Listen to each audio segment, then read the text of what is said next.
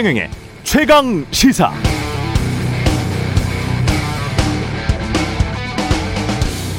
네, 지난해 이맘때쯤입니다. 래리 서머스 하버드 대학 교수가 파이낸셜 타임즈 기고문에서 한국, 대만 등이 코로나19로 인한 사망률 5% 밑으로 잘 관리하고 있다고 말한 바 있죠.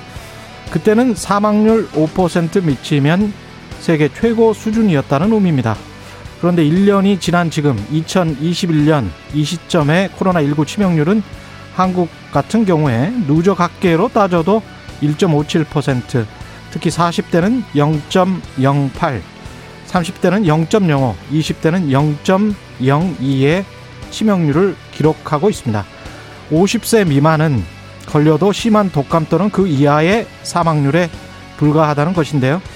그래서 만약 백신을 고연령층 어르신들에게 먼저 집중적으로 투입해서 사망자를 획기적으로 더 줄이고 사회적 거리두기 수준을 완화할 수만 있다면 그렇다면 늦어도 올 가을부터는 우리 내수 경기도 세계 경제 큰 상승 곡선에 동조화할 수 있지 않을까 수출과 더불어서 내수도 크게 살아날 가능성도 있지 않나 그런 예상을 해봅니다.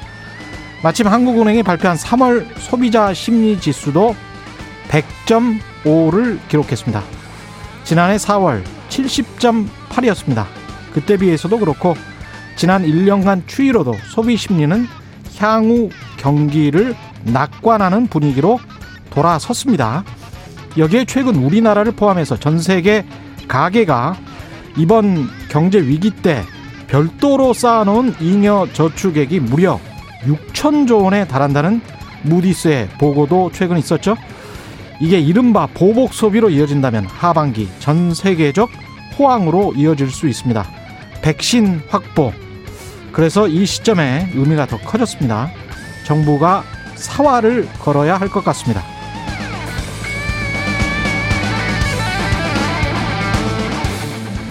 네, 안녕하십니까. 4월 21일 세상에 이익이 되는 방송 최경령의 최강 시사 출발합니다. 저는 KBS 최경령 기자고요. 최경령의 최강시사 유튜브에 검색하시면 실시간 방송 보실 수 있습니다. 문자 참여는 짧은 문자 50원, 긴 문자 100원이 들은 샵 9730 무료인 콩 어플에도 의견 보내주시기 바랍니다. 오늘 1부에서는 시진핑 중국 국가주석이 보아오 어, 포럼 기조연설에서 미국 겨냥한 발언을 쏟아냈는데 미중 갈등 관심이 모아지고 있습니다. 전문가와 함께 이 문제 자세히 짚어보고요. 2부에서는 이재오의 이게 정치라오 국민의힘 이재오 상임 고문과 만나봅니다.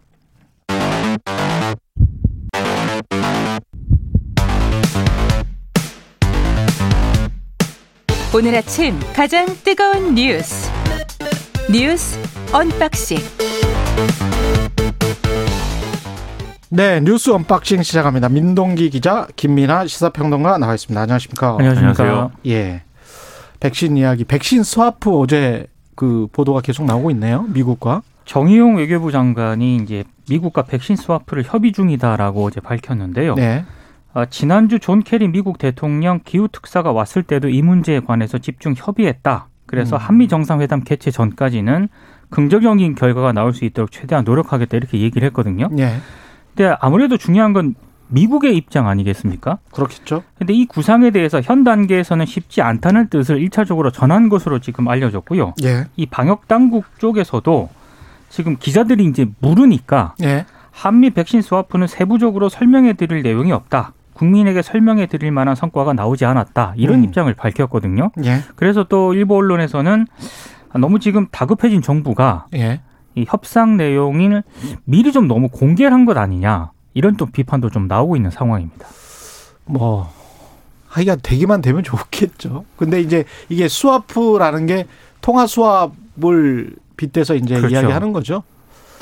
그러니까 통화 수합은 이해가 쉽지 않습니까? 이게 예. 환을 가지고 하는 것이기 때문에 예. 지금의 환율에 이제 좀 음. 있는 상태로 나중에 환 변동에 따른 이제 그 어떤 피해를 방지하고자 하는 게 이제 그 통화 수합인데 그렇죠. 지금은 사실 뭐 백신 수합이라고 이름을 붙여놨지만 사실은 이제 미리 당겨서 이제 도입을 하고 나중에 우리가 갚겠다 뭐 이 얘기죠. 예. 그래서 여기에 대해서 미국이 그러면 이제 동의를 해줄 거냐가 말씀하신 대로 관건인 건데 음. 사실 이 제안 자체는 이제 연초에 국민의힘 박진 의원이라든지 이런 사람들이 이제 좀 미리 한 바가 있었습니다. 근데 그때 네. 정부가 아, 지금 상황을 검토해 봤을 때 이게 현실성이 없다 이렇게 판단했던 거거든요. 네. 다만 최근에 변화된 상황이 뭐냐면 음. 미국이 지금 이제 파이자랑 그 모더나 백신을 이제 지금 접종을 하고 있는데 아스트라제네카 백신은 그냥 비축해 놓고 있는 그런 상황인 것인데 음. 이 아스트라제네카 백신을 멕시코라든지 어, 캐나다에 각각 이제 좀 빌려주고 다시 백신을 받기로 한 이런 상황의 변화들이 있었죠. 예. 그러면 이 캐나다하고 멕시코에는 해주는 것을 음. 우리에게도 해줄 수 있지 않겠는가?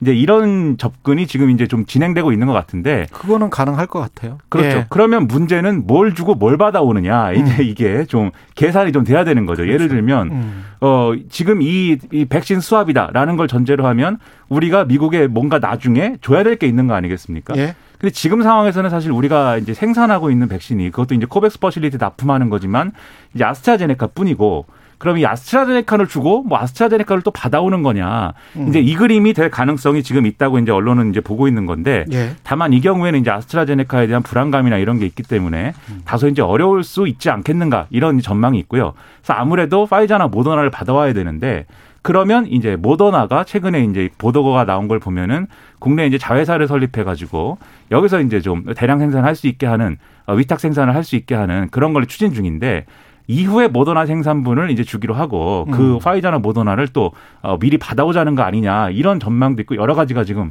나오고 있는데 제가 주목하는 건 이 모든 얘기에 사실은 이재용 전 삼성전자 부회 이재용 삼성전자 부회장의 사면 문제를 또 언론에 끼워넣고 있다. 이 끼워넣고 점을 있죠. 재미있는 예. 포인트로 보고 있습니다. 반도체를 가지고 기브앤테이크를 하자 뭐 이런 이야기인 것 같고 언론의 주장은 어, 제가 지난번 뭐 오프닝에서 그 주장에 허황됨은 많이 지적을 했고요. 그게 만약에 이제 삼성전자 입장에서 장사가 된다면 충분히 그렇게 할 수도 있겠죠. 네. 근데 이제 통화 수합과 백신 수합이 다른 거는 통화 수합은 미국의 달러는 이론상 무한정 찍어낼 수 있습니다. 이론상 계속 찍어낼 수 있어요. 그리고 이거를 주는 데 있어서 뭐 그때 아 너희들 지금 환율 불안하니까 우리가 잠깐 줄게 그렇죠. 빌려줄게 이게 통화 패권을 유지하는 차원에서 미국은 상당히 유리해요.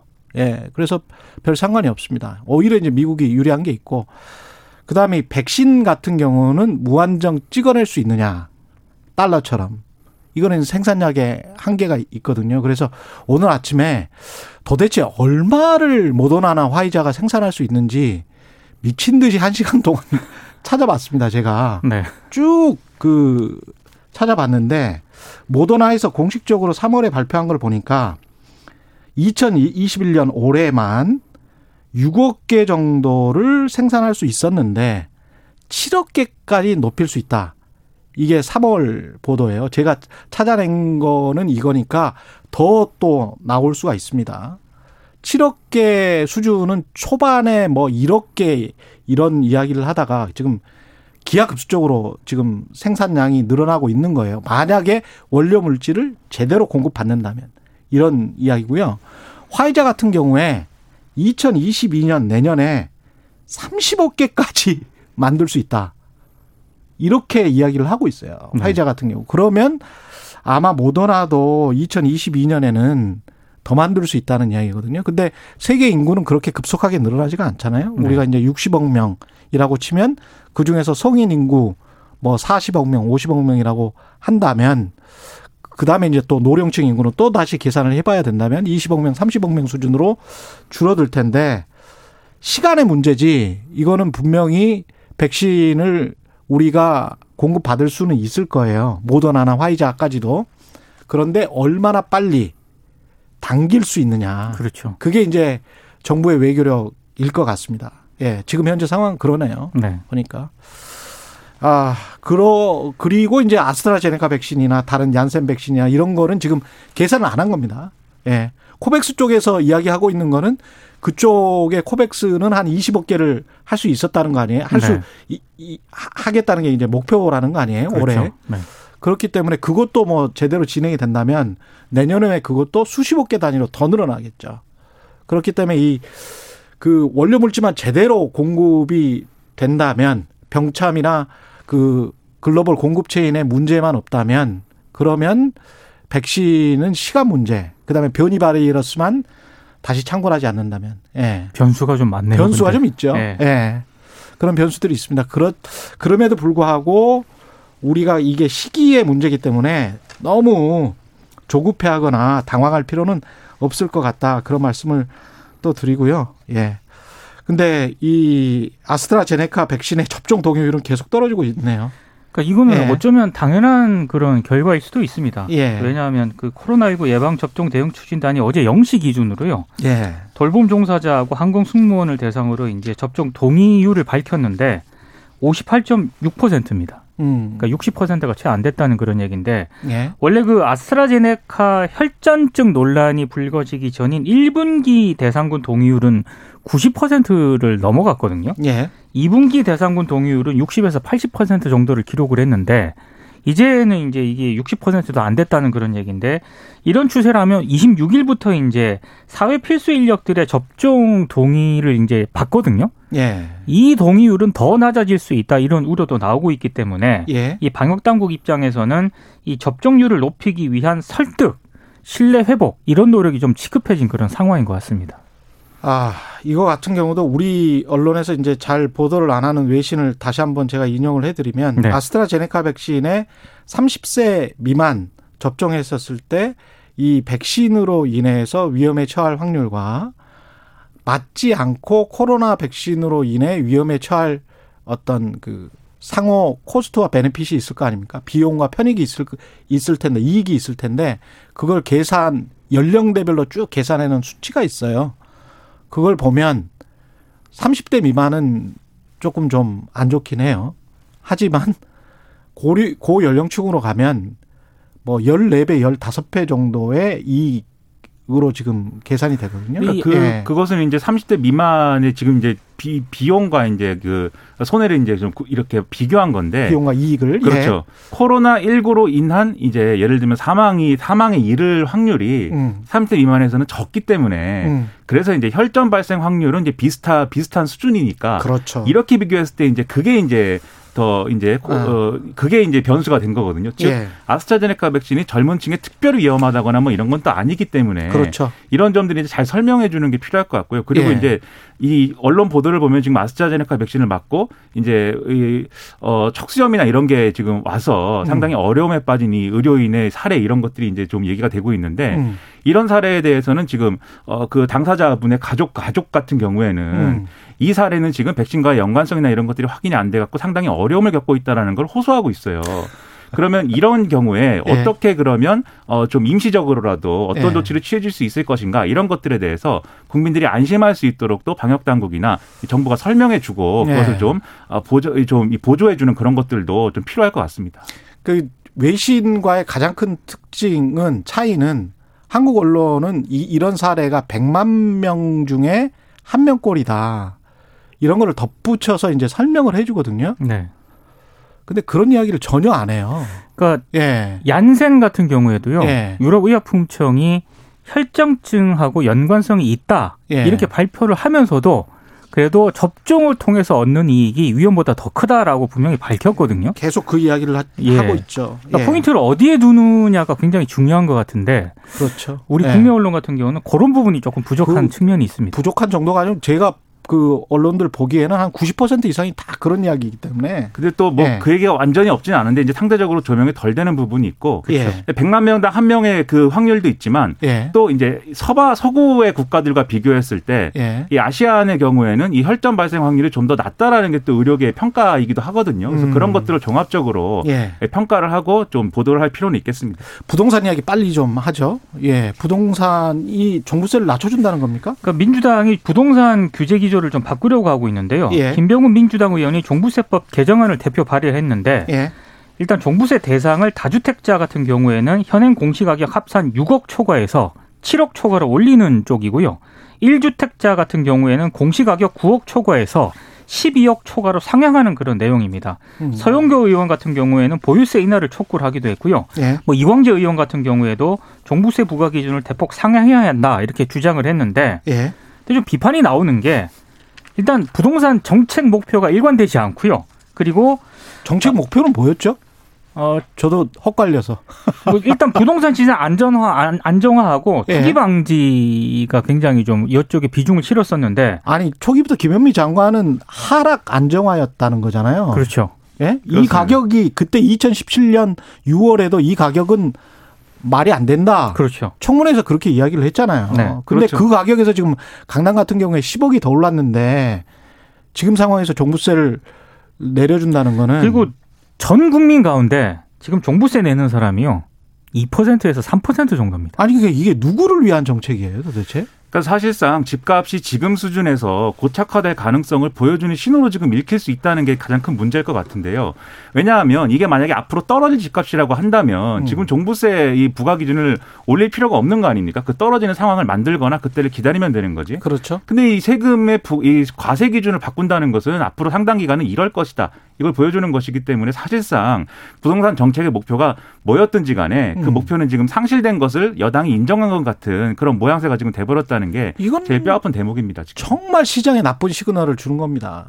조세 정책까지 지금 흔들릴 수 있기 때문에 굉장히 우려가 됩니다. 그러니까 조세도 조세고 지금 또 이 대출 규제에도 완화를 하는 수순으로 가는데 네. 이것은 또 빚내서 집사라 시대가 다시 오는 거냐 이런 2015년 평가가 최경환 부총리하고 그렇죠. 거의 비슷한 상황인 거죠. 그렇죠. 물론 이제 여러 가지 비율이나 세부적인 어떤 숫자는 다를 수가 있겠지만 그동안 대출 규제를 어쨌든 강화해 왔고 이 투기 세력, 뭐 투기 수요를 줄이기 위해서 대출 규제를 강화해 왔는데 음. 아, 지금 어쨌든 뭐 무주택자와 실수요자를 위한 뭐 대출 완화라고는 하지만 이걸 다시 열고 있고 특히 이제 지금 LTV의 경우에는 뭐 예를 들면 무주택자의 경우에 LTV의 경우에는 좀 풀어줄 수 있다는 생각을 저도 하지만 예를 들면 DSR 이것은 이제 어 일종의 내가 이제 이 상환 능력이 있는 것에 대해서 이제 평가를 하는 평생 소득과 관련된 거거든요. 그렇죠. 이거는. 그 이걸 예. 어떻게 풀어줄 것이냐 이게 잘못하면 약탈적 대출이 될 수가 있고 그렇습니다. 특히 청년층에 대해서 이걸 풀어준다고 할 때 근거가 지금 청년층의 소득이 없다 보니까 음. 미래 소득까지 고려해서 평가하는 방법도 있다 이렇게 얘기를 하는데 그 미래 소득이라는 게 뭐겠습니까? 사실 기준이 사실은 명확치 않은 거죠.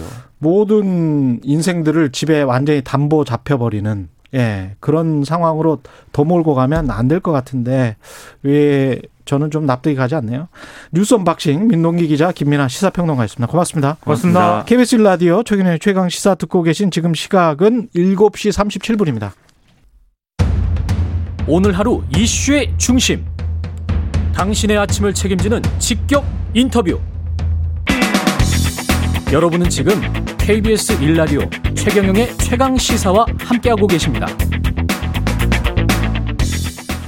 어제 아시아판 다보스 포럼으로 불리는 보아오 포럼에서 시진핑 중국 국가주석이 미국이라는 단어는 사용하지 않았습니다마는 미국을 겨냥해서 작심 발언을 쏟아냈다 이렇게 평가를 해도 될 것 같습니다. 미중 갈등 거기에 낀 한국 뭐 오늘 어제 오늘의 이야기는 아니죠. 예. 아주 오래된 화두입니다. 예.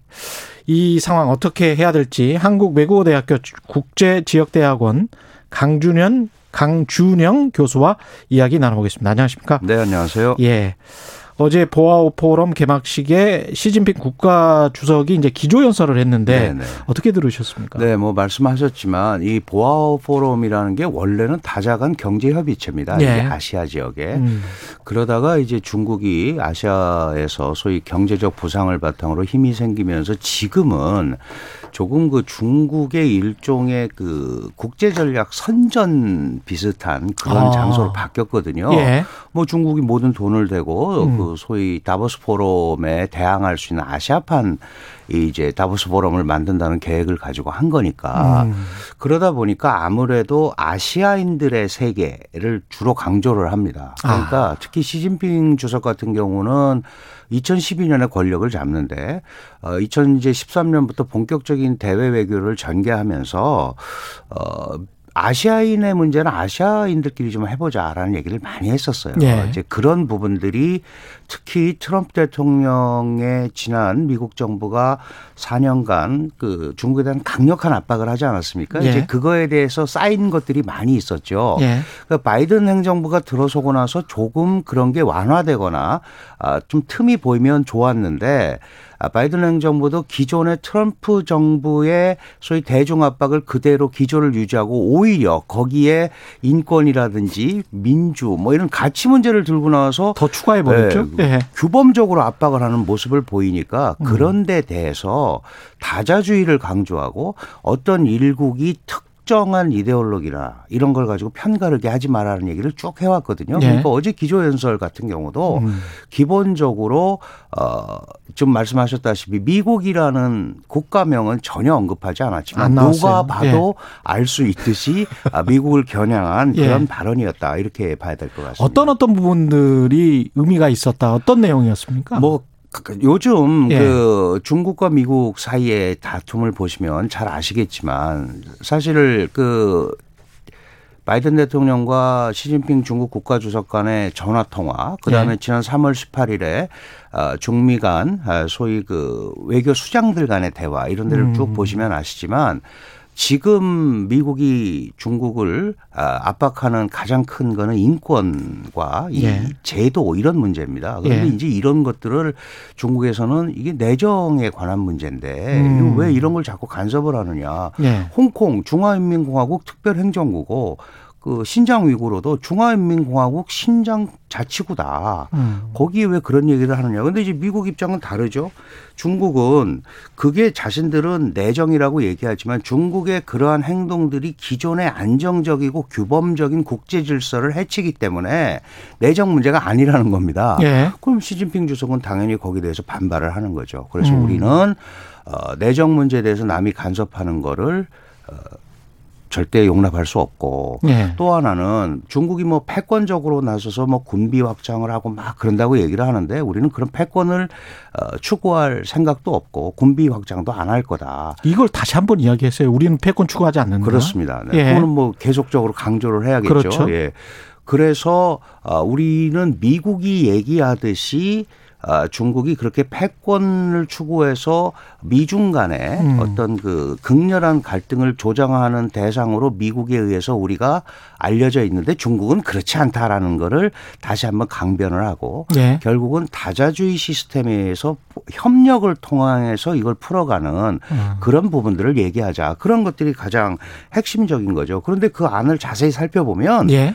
아 역시 어, 미국은 미국대로 자신들의 가치를 강조하고 하지만 음. 예. 시진핑 중국의 입장에서는 중국도 또 다른 하나의 국제 질서를 만들 수 있는 여력이 되어 있고 예. 우리를 따라라. 그래서 다시 말해서 미국 중심의 국제 주- 어, 질서에서 어, 벗어난 또 다른 질서를 중국도 만들 수 있다. 음. 이제 이런 얘기들을 강조한 부분들이 그런 연설에 이뭐 최근 몇 년간 계속 나오고 있는 겁니다. 신질서 new order라는 이야기를 네, 했거든요.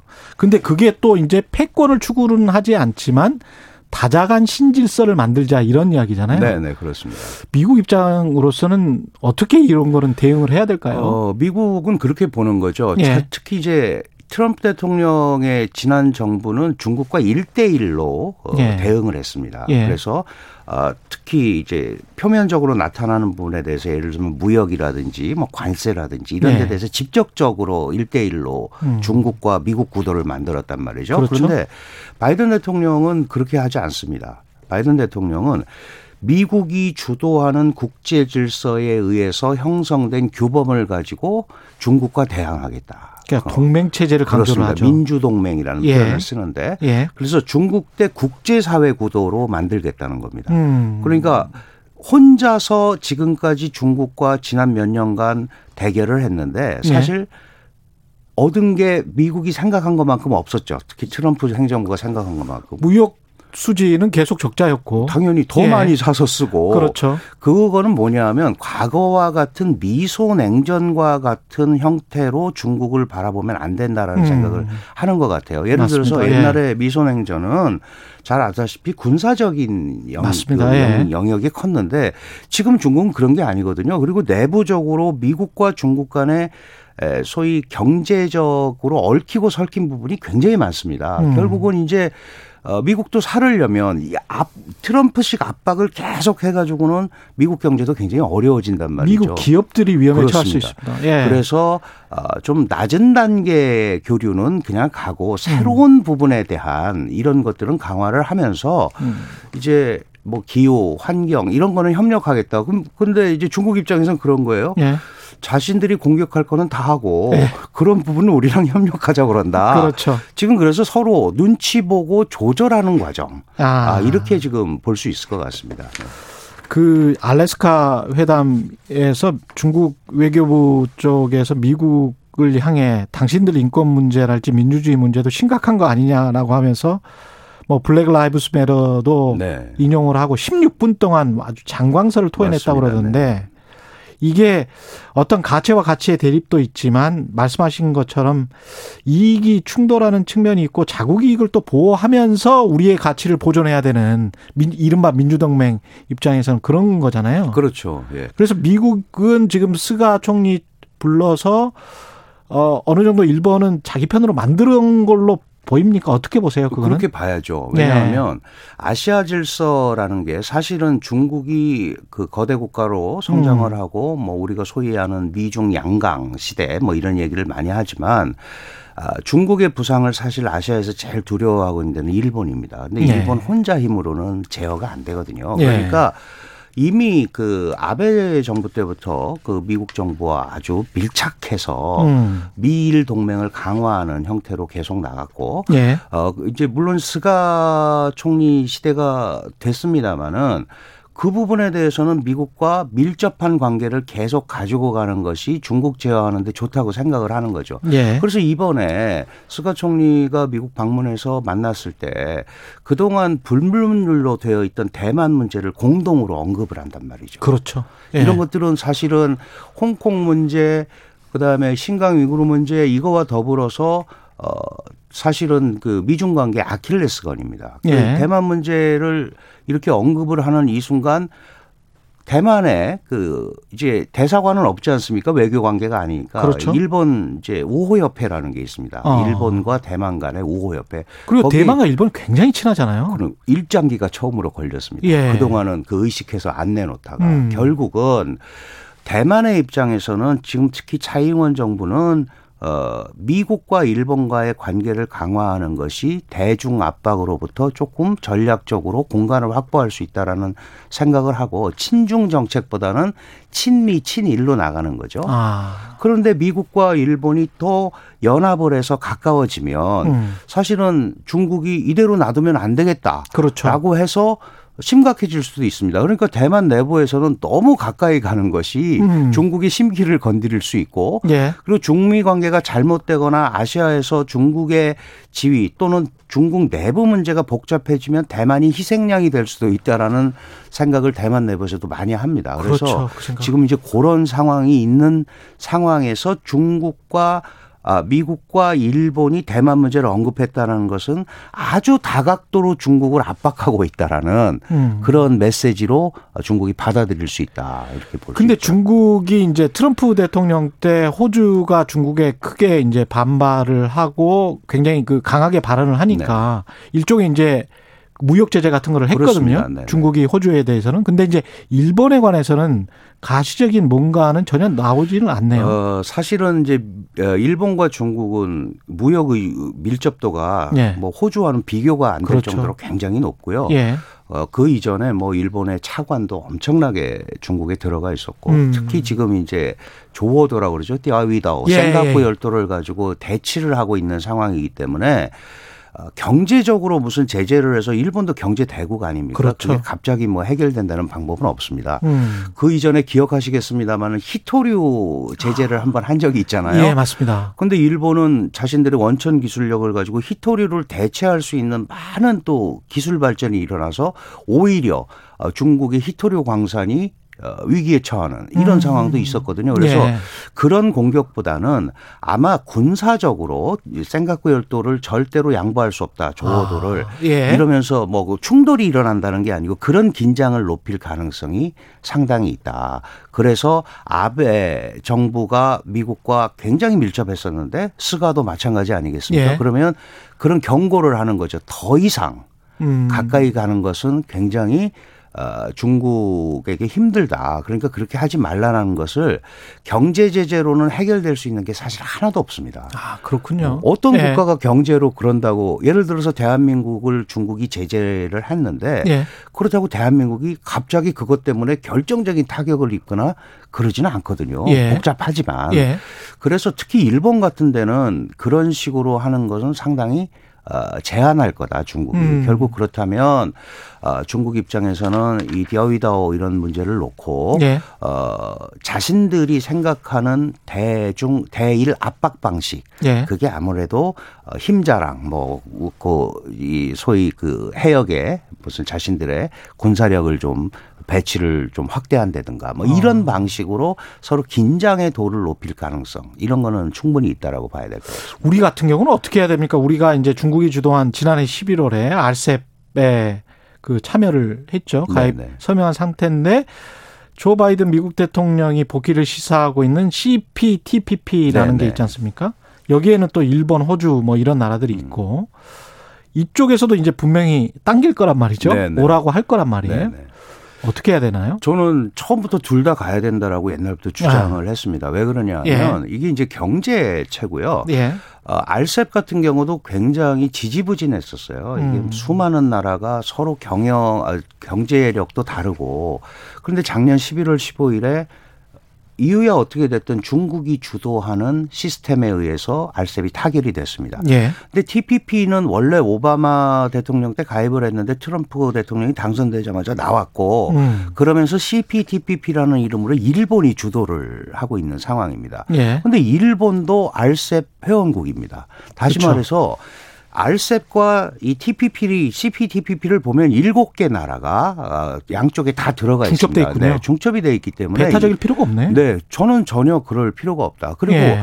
이 문제를 본격적으로 생각을 해보면 TPP가 왜 나왔었느냐. 이미 오바마 행정부 시절에 중국 주도의 global value chain을 약화시키기 위해서 환태평양으로 예, 이렇게 예. 돌리자. 그래서 예. 따, 따로 중국을 견제하는 걸 만들었던 거예요. 음. 그런데 미국이 거기서 나와버리니까 이게 일본 주도의 어떤 그 새로운 형태의 그 경제 블록이 돼버렸단 말이죠. 그러니까 바이든 입장에서는 당연히 다시 들어가서 그림을 그려야 예. 이게 이제 지금 생각하는 미국과 중국 간의 어떤 국제 통상 질서 재편 의 이런 흐름 속에서 주도적 위치를 차지할 수 있거든요. 근데 지금은 중국이 알셉을 타결함으로써 어, 외교적으로 일단 음. 어쨌든 음. 어 미국은 지금 안 들어가 있는 상태지 않습니까? 양쪽 예. 다.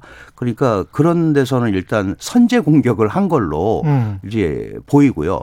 또 특히 EU와도 투자 협정이나 이런 걸 많이 맺었습니다. 물론 이제 그렇게 하고 나서 어 EU 국가들이 유럽 국가들이 이제 신장 위구르 인권 문제를 강하게 예. 치고 나오니까 지금 각국 의회에서 그거 투자무역 협정 취소해야 되는 거 아니냐 이제 이런 얘기들도 많이 나오고 있거든요. 예. 결국은 이제 중국도 어 알셉을 타결하고 EU와 이런 것들을 잘해서 가고 있지만 음. 그 사실은 하나도 만만한 건 없습니다. 그래서 음. 우리가 이런 틈에 예. 우리는 경제적으로 대한민국도 수출 입국을 한 국가고 국제 질서 속에서 그런 경쟁을 해야 되는 국가거든요. 그렇다면 당연히 어, 양쪽에 다 들어가는 것이 이걸 꼭 배타적으로 볼 필요는 없다 이렇게 생각합니다. 전략적 모호성은 계속 유지하면서 그러면서 양측으로부터 이익은 우리가 계속 찾아야 된다. 네. 예. 근데 어제 이제 보아오 포럼에서 문재인 대통령이 개발도상국에 대한 백신 기부와 같은 다양한 코로나 지원 활동을 펼치고 있는 중국 정부의 노력을 높이 평가한다.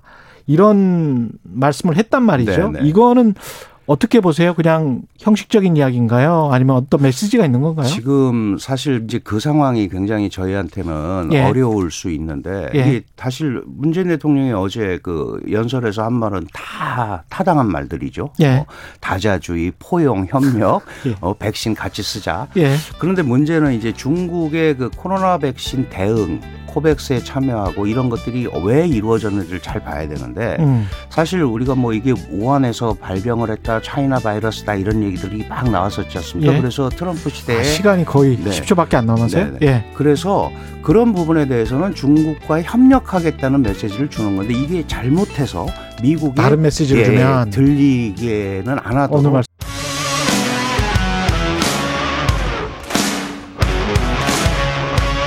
오늘 하루 이슈의 중심 최경영의 최강 시사.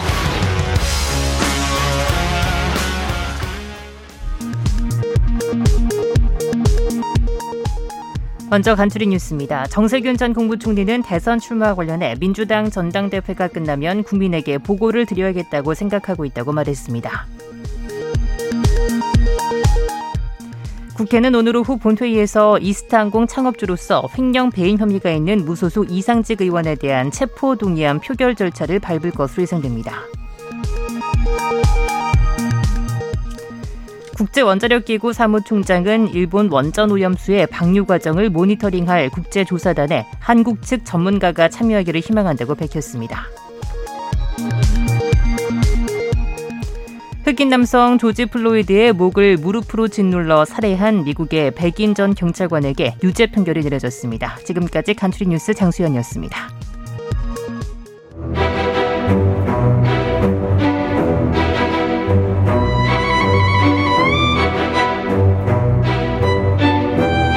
이재오의 이게 정치라오.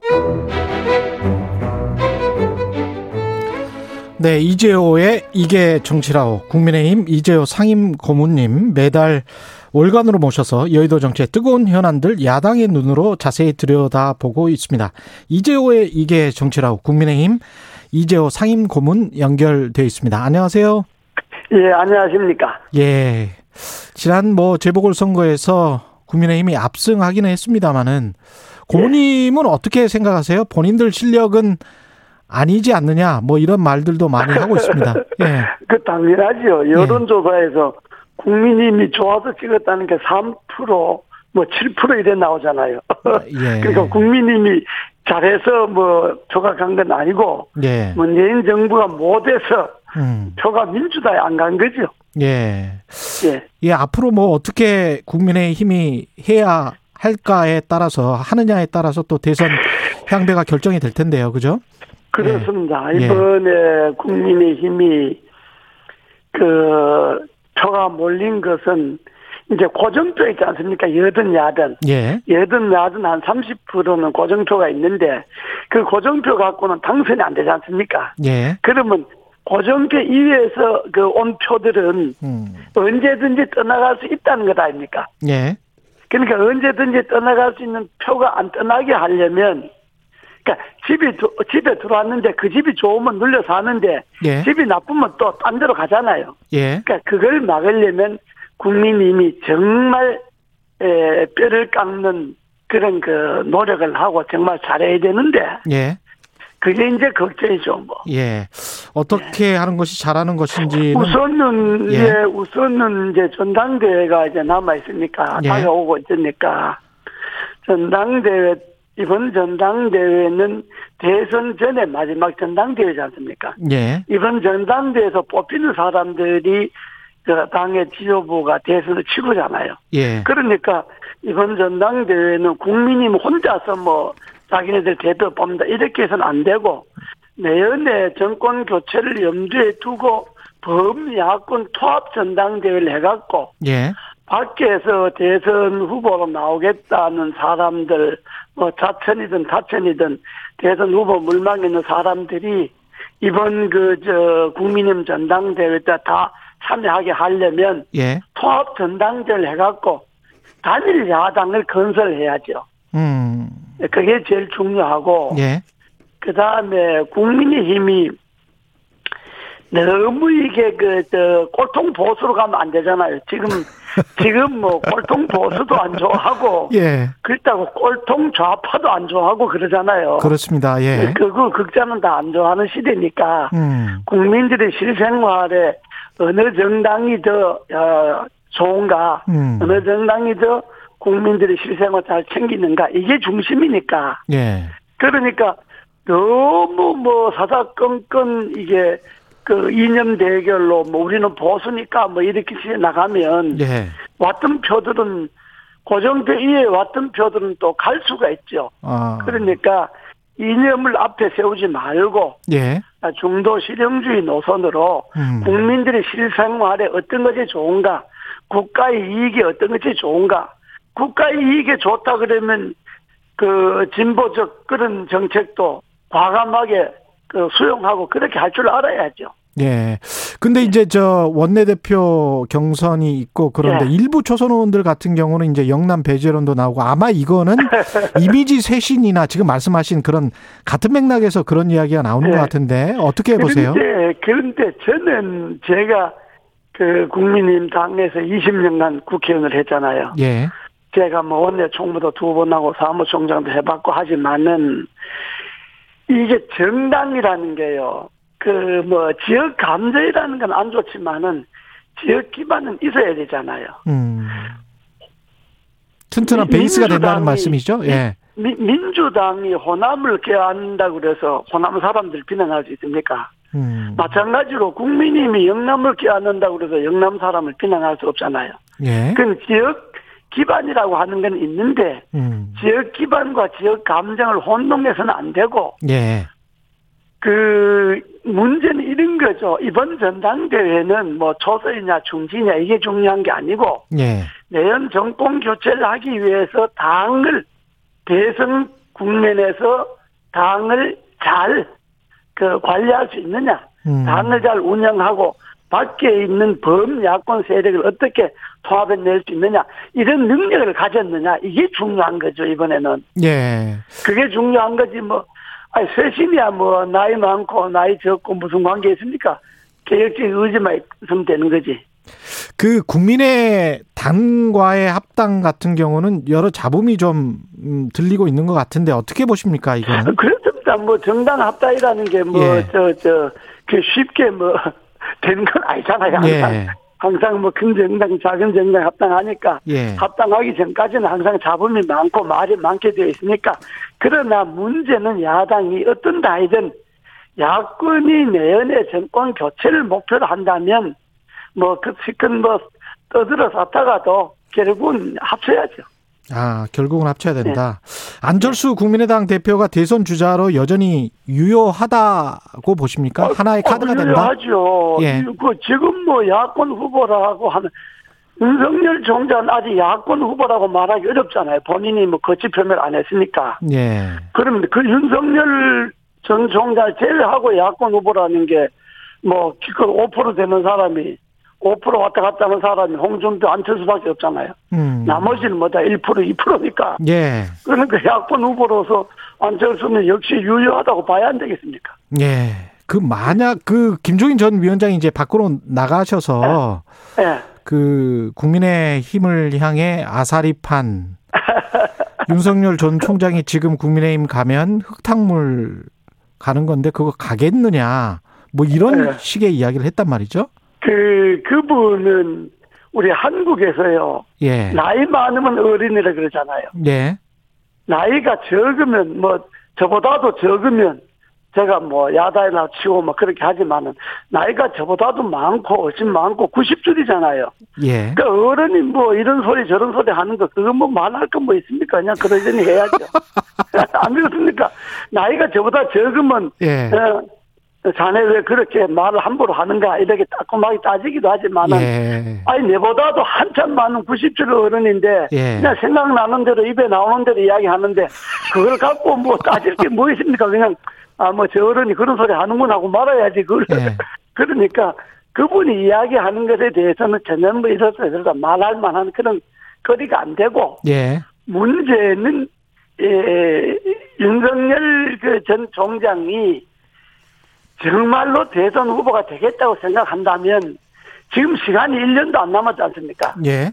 1년도 안 남았기 때문에 지금 언제 밖에서 당 만들고 언제 또 당 만들어 갖고 또 국민님 후보하고 또 통합하고 시간이 너무 없거든요. 음. 그러니까 본인이 판단을 잘해서 아 내가 대선 그저 후보에 나가고 싶다 그러면 어떤 것이 더 효과적인지 그리고 국민들의 마음을 한 곳으로 모을 수 있는 빠른 길이 어떤 길인지를 잘 생각해서 음. 국민의 힘을 개혁적이고 좀 더 참신하고 그런 혁신적인 정당으로 만드는 것을 그 만들어서 거기에 후보가 되는 게 예, 중요하지.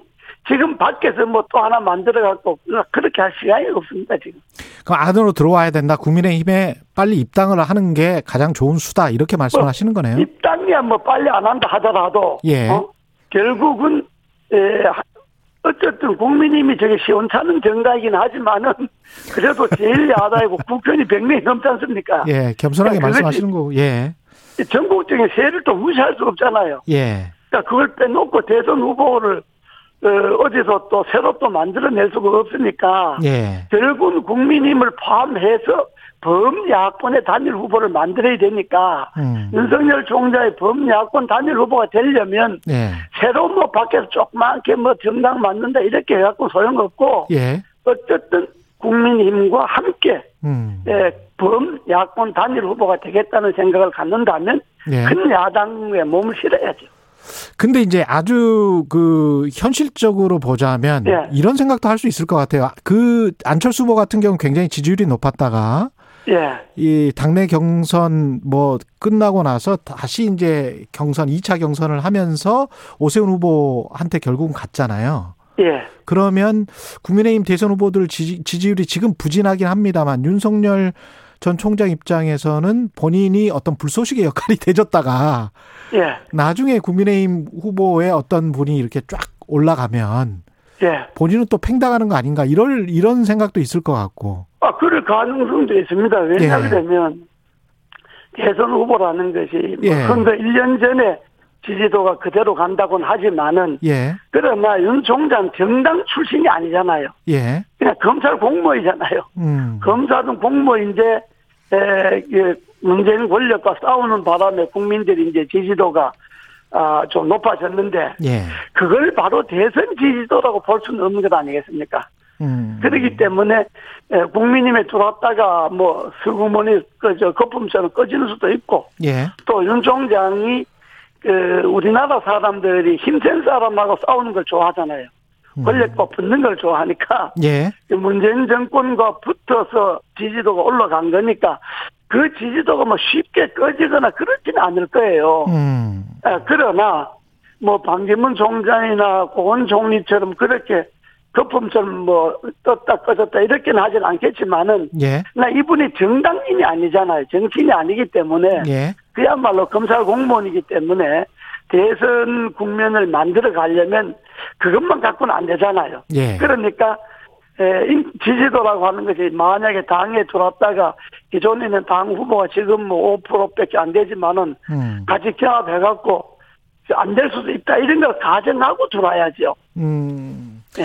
김종인 전 위원장 같은 경우는 그 마크롱 모델 이야기를 하고 있는데요. 마크롱 모델이라는 아, 게 그- 전진당을 밖에서 만들어서 아, 예. 예, 프랑스에서 전진당 만들어서 공화당하고. 사회당. 일부를 흡수한 잘 알죠. 거잖아요.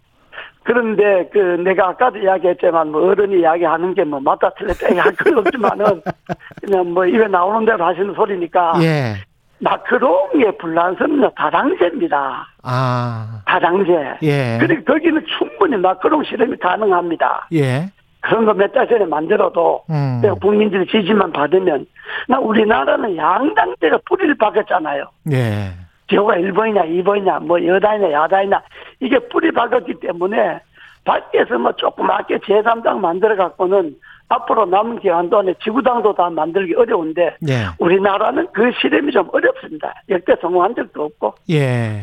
또저저 그분도 그저 김종인 그분도 그랬잖아요. 제3지대가 성공한 일이 없다고 자기 입으로 이야기했는데 또 말을 하도 바꾸니까 음. 뭐 종잡을 수가 없지만은 그러나 저는 우리나라에는 마크롱 실험이 안 맞다 이렇게 봅니다. 고모님은 윤석열 전 총장을 정치인으로서는 지금 아직 뭐 검증된 게 없다라고 말씀을 하셨는데 예. 대선 주자로서 대통령감이라고는 생각을 하십니까? 어떻게 보세요? 아 그것도 검증이 안 된 거죠. 지금은 뭐 검찰총장이 예. 검찰총장이 문재인 정권이 원체 무도하게 하니까 거기에 붙어서 싸워서 국민들 속을 시원하게 해준 거니까 음. 스트레스를 풀어준 거니까 올라갔지만은 예. 저분이 과연 이제 무슨 뭐 경제 공부하고 안보 공부하고 뭐 지금부터 이제 신문에 보면 공부한다는 거 아닙니까? 예. 대통령 대통령이 뭐 공부해도 될 것 같으면 필기시험 봐도 합격하죠. 예. 네, 그런 게 아니니까 아직은 대통령으로서 정말 그 네. 나라를 경영할 수 있는 그런 부정한 권력과 싸우기는 잘하고 사람 잡아가는 건 잘했지만은 음. 나라를 정말 이끌 수 있는 능력이 있는가 하는 건좀더 두고 봐야 안 되겠습니까? 근데 국민의힘 같은 경우에 만약에 이제 윤석열 전 총장의 영입이 안 된다면 어떤 두각을 나타내는 후보가 있어야 될 것 같은데 이게 확 안 보이는 이유는 뭘까요? 아니, 사람, 후보들, 후보, 자기 후보가 되겠다 하는 사람들이 예. 국민들이 머릿 속에 아, 저 사람은 깜이 아니다. 이렇게 보는 거 아니겠습니까? 음. 저 사람이 깜이라고 보면 뭐 1% 1% 되겠습니까? 그러니까 네. 아직까지 물론 당이 후보를 만들어내서 1대1로 붙으면 여야가 1대1로 붙으면 뭐 정권 교체도 가능하고 뜰 수도 있지만은 아직까지는 국민들 눈에 아 저 사람에게 나라를 맡길 수 있느냐 뭐 이런 생각이 있기 때문에 안 된다고 봐야 안 되겠습니까? 본인들은 뭐 까매고 열심히 설치지만은 국민들 눈에는 아직 안 차는 거죠. 그렇군요. 여권 상황은 어찌 보고 계신지도 궁금한데 일단 뭐 당정청 개편은 했고요. 그다음 에 원내대표도 윤호중 의원으로 뽑혔고 김부겸 총리 내정됐고 어떻게 보십니까? 저는요, 뭐 제가 입맛하면 좀 뭐 하지만은 그러나 어차피 뭐 야당에게 듣는 시간이니까 예. 저는 문재인 정권이 지금 백약이 무효라고 봅니다. 음.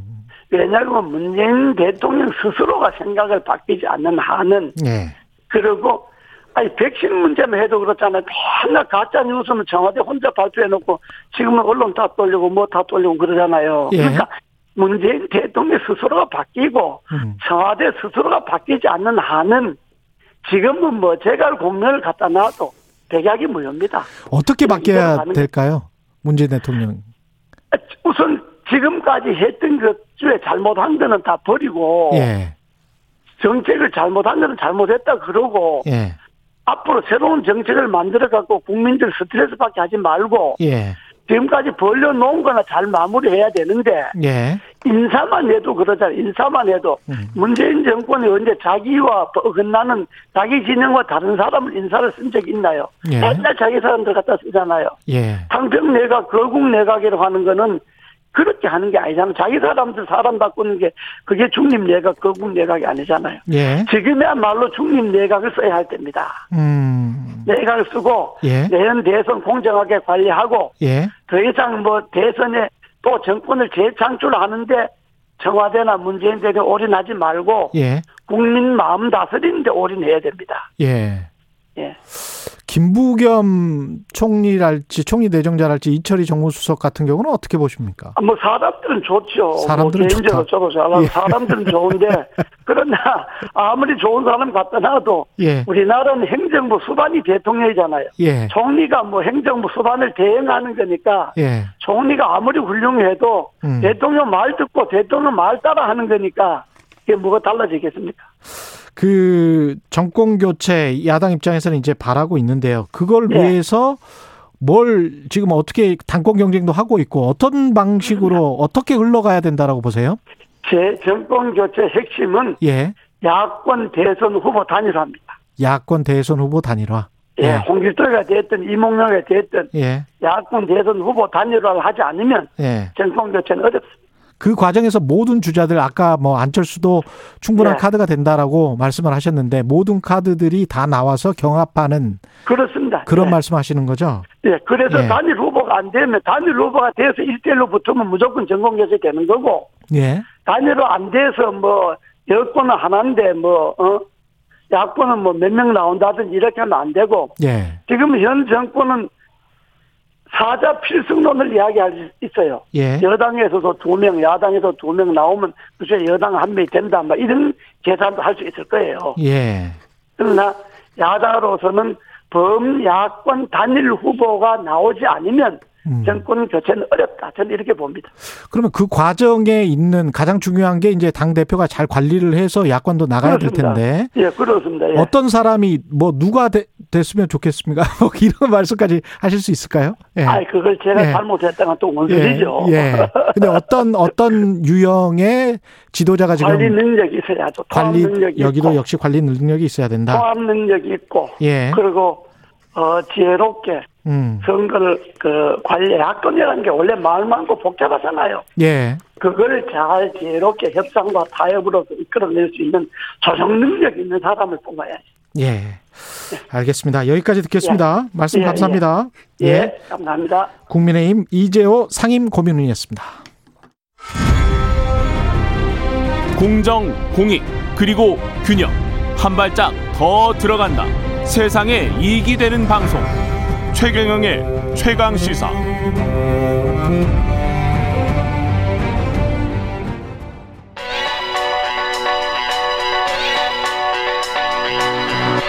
최강 시사 김한의 눈. 네, 김한의 눈 시작합니다.